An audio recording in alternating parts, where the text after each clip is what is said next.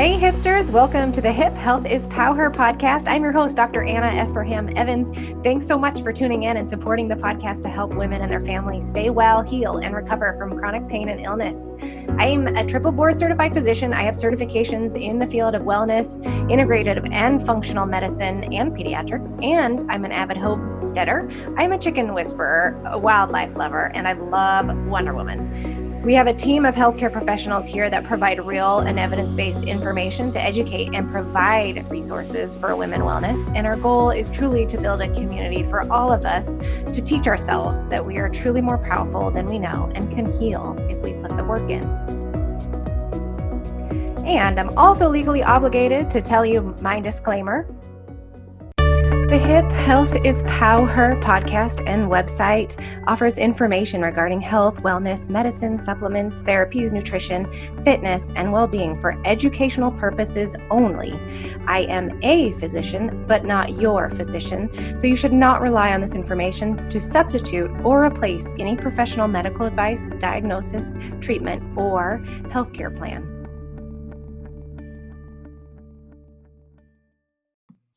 And I also wanted to let everyone know here that we're going to have an exciting opportunity at Health is PowHer, here, and hopefully the next month that we're going to launch a members club for women um, who are dealing with chronic pain, chronic illness, or who really want to be determined and persistent at um, healing and recovering from chronic pain and chronic illness. So, what we're going to do is for the founding members of the members club give a huge discount um, for pretty much life and we're also going to offer um, a little bit more kind of one-on-one sessions um, with the group just because you guys are the founding members. And so if you are interested you can email us at hello at healthispowher.com or go over on instagram and dm us um, and send us your contact info and then we'll put you on the wait list and so, what will be cool about the members club is that we're probably going to have at least one webinar and one Q and A per month with a health challenge that um, kind of has a consistent theme throughout the month, and then also um, join in on our private Facebook group where um, me and my other team members are going to show up um, throughout the week um, at Facebook. So um, we're looking forward to it. Anyway, I just wanted to um, create a little bit of excitement about it. And if anyone's interested, just go ahead and contact us. Hey everyone, welcome to Hips Health is PowHer, episode number 20 How to Treat Sleep and Pain Issues. I'm your host, Dr. Anna MD, and we're going to talk about how sleep affects pain and how pain affects sleep.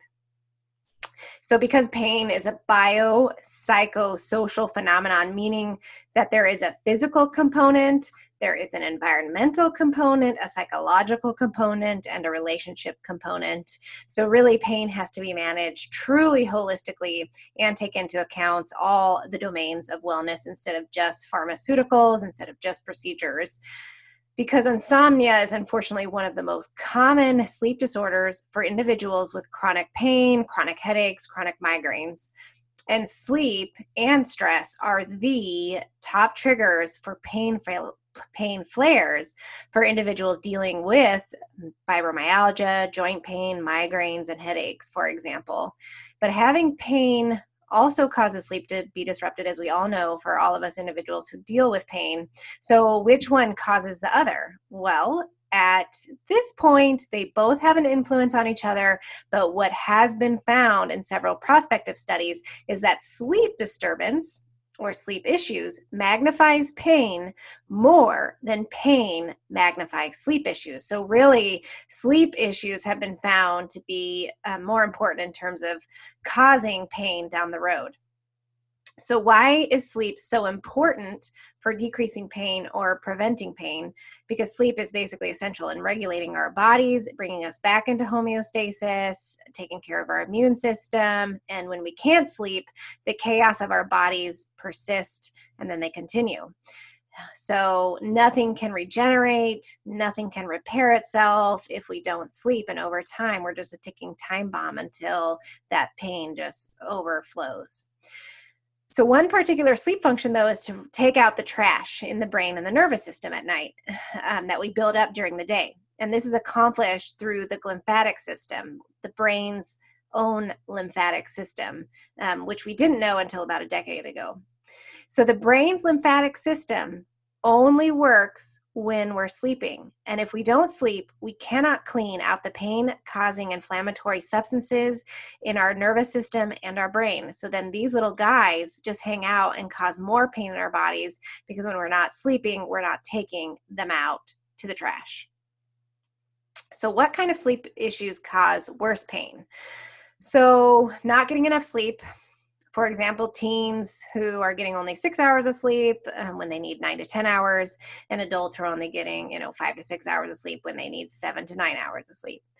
Fragmented sleep also can worsen pain, waking up in the middle of the night multiple times, for example not getting enough deep sleep or not getting enough REM sleep.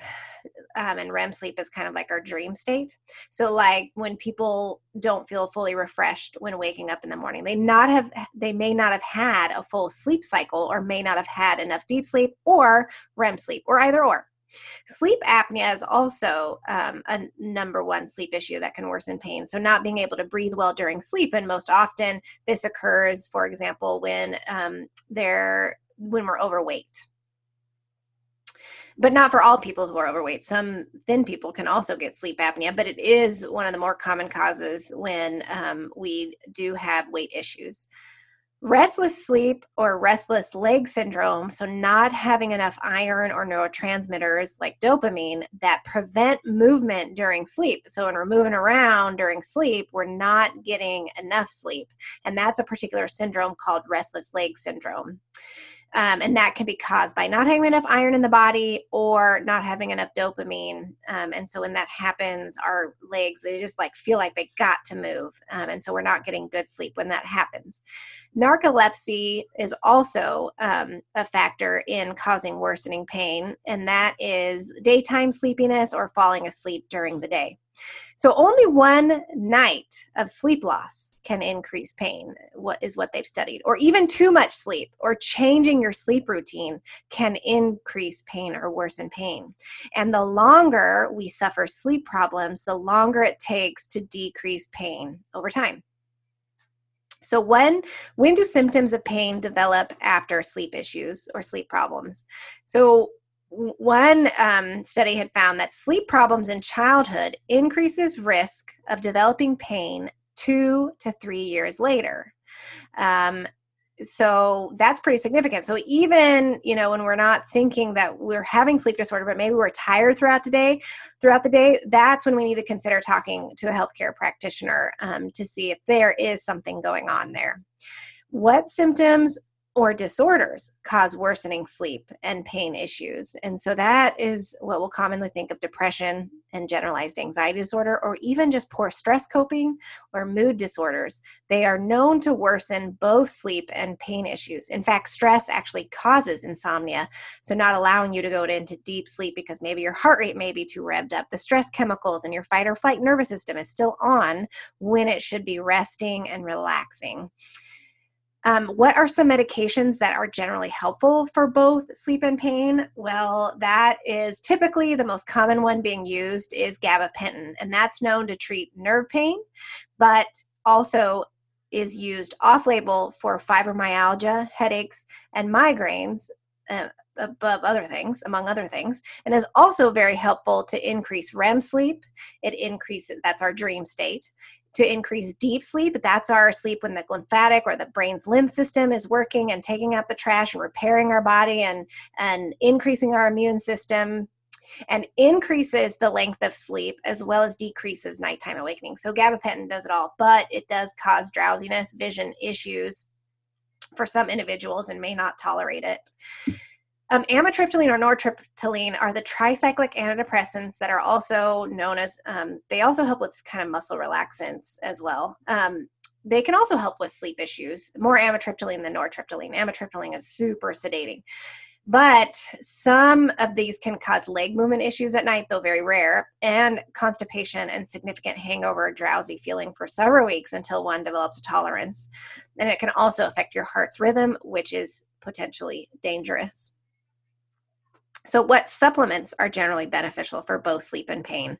Well, we all know melatonin helps us fall asleep, but did you know it can also decrease inflammation and pain. It's actually being studied um, in migraines right now as a preventive um, and also for post traumatic headaches or um, concussions, for example. And so, melatonin actually is an anti inflammatory when used at higher doses, and it stabilizes cell membranes and it blocks glutamate, which is a substance known to cause pain in the nervous system, as well as blocks um, another pain causing substance in the nervous system called CGRP. So, but, but this only works when melatonin is used in higher doses, as I said, usually between 3 to 20 milligrams a night. Um, however, one usually has to titrate up to higher doses. Um, otherwise, it can cause significant drowsiness during the day and then crazy dreams, and for some reason, nighttime urination or enuresis. Another supplement that has been studied, well, two supplements actually, um, but only in animal studies that I could find specifically for sleep, were GABA and L-theanine, and these are just amino acids that are very um, kind of like the rest, relax amino acids, and they have been found to prolong sleep and and get animals to sleep faster in some of those studies. L-theanine is generally well tolerated for most people. Um, sometimes what I know about GABA um, can make you flushed or feel tingly in the first week or two upon taking it. Um, so those were just a couple supplements, and now we can get into like food and nutrition. And there isn't yet much research on this, but what they're finding is that there is a relationship with food, nutrition, and sleep, and actually food and pain as well. But we'll get into that down the road. So, for example, if someone has gluten sensitivity or celiac disease and they don't know it, this may actually disrupt their sleep when they're eating gluten. Or if someone eats too late before bedtime, this can cause like a stealthy reflux or a stealthy indigestion, which also stops sleep. So you may not even know that you're having a little bit of reflux or even indigestion. Um, if someone eats too spicy food or maybe too difficult to digest food, um, during the day that actually can um, worsen sleep issues that night. Um, it all depends on the person in terms of what can cause gut issues um, at night. Um, so it, it is great to pay attention to um, to what we're eating, and it's just focusing on really healthy eating and trying to eat earlier um, in the day rather than later at night. So, iron is also another big nutritional component that, when unbalanced or deficient, um, can potentially cause headache pain, or it can also cause difficulty sleeping. So, if you have a healthcare practitioner that checks labs, make sure that it's not just a CBC. Um, it has to be ferritin, which is iron storage, and an iron panel, and a CBC, which is a complete blood cell count. A CBC by itself does not tell you if you're iron deficient. It has to be ferritin plus iron panel plus CBC. The reason why is because ferritin is the iron storage, which is the first thing to decrease when someone has iron deficiency. The storages go down.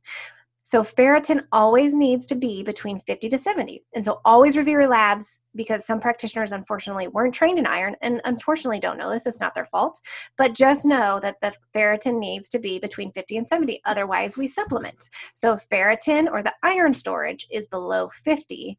Then starting off with a prescription for iron, or some individuals get it over the counter, generally taken with vitamin C because it's so difficult to absorb without vitamin C for about three months daily under the care of a practitioner's usually the recommended treatment. However, iron can cause constipation um, and stomach aches, more often constipation. So some individuals really have to titrate down and work their way back up. And usually more people tolerate it with food, though it is easier absorbed on an empty stomach. Another big nutritional piece is vitamin D. Um, vitamin D has been found to be lower in individuals with insomnia, pain, and restless leg syndrome. And I'm sure it's been low in other um, syndromes or autoimmune disease, for example, as well. But today we're focusing on insomnia um, and pain or you know sleep issues like restless leg syndrome. So vitamin D supplementation, vitamin D supplementation has also been shown to help migraines and certain types of inflammatory pain. And so, just a tip like most people become deficient in vitamin D by February if they're above or below the equator and not supplementing. So, for example, I take vitamin D3 with K2. Um, K2 um, helps. Um, with vitamin D, that it helps bind calcium onto the bone and it also helps with cardiovascular um, prevention of cardiovascular disease potentially. And I'll take 4,000 units a day from September through May every year um, as I live in the Kansas City area. So that's all I wanted to go through today, as it is a lot. And so I want to do this in pieces. So the next one um, we are going to have another episode on other treatments and therapies for sleep issues and maybe getting into more of the mind body therapies and how to. So, we will see you all next week or over on Instagram or maybe in our members club with the launch coming late September for the final sign up. So, we're super excited about that. Um, and well, we will see you next week. Thank you for listening all the way to the end. That means so much to us. If you enjoyed and found this podcast episode helpful, please subscribe if you haven't already, rate us if you haven't, and review us if possible on iTunes, Spotify, or Stitcher, wherever you're at. Supporting our podcast brings really this awesome information to more women everywhere. And together with you, we really truly can further our mission for all women to be their healthiest and most powerful selves. Without you, we couldn't reach as many of these women that need the help that we can offer. So find us on Instagram at health underscore is underscore power. Snap a pic anytime, tag us that we know who you are and what you'd like to hear about on the show even maybe some of your pain points, struggles, or more resources um, that you'd like to know more about. And you can check um, out healthispowher.com. That's our website, which has the show notes, but also uh, our episode episodes are embedded on that website with informational articles, recipes, um, and more. Peace, love, and power.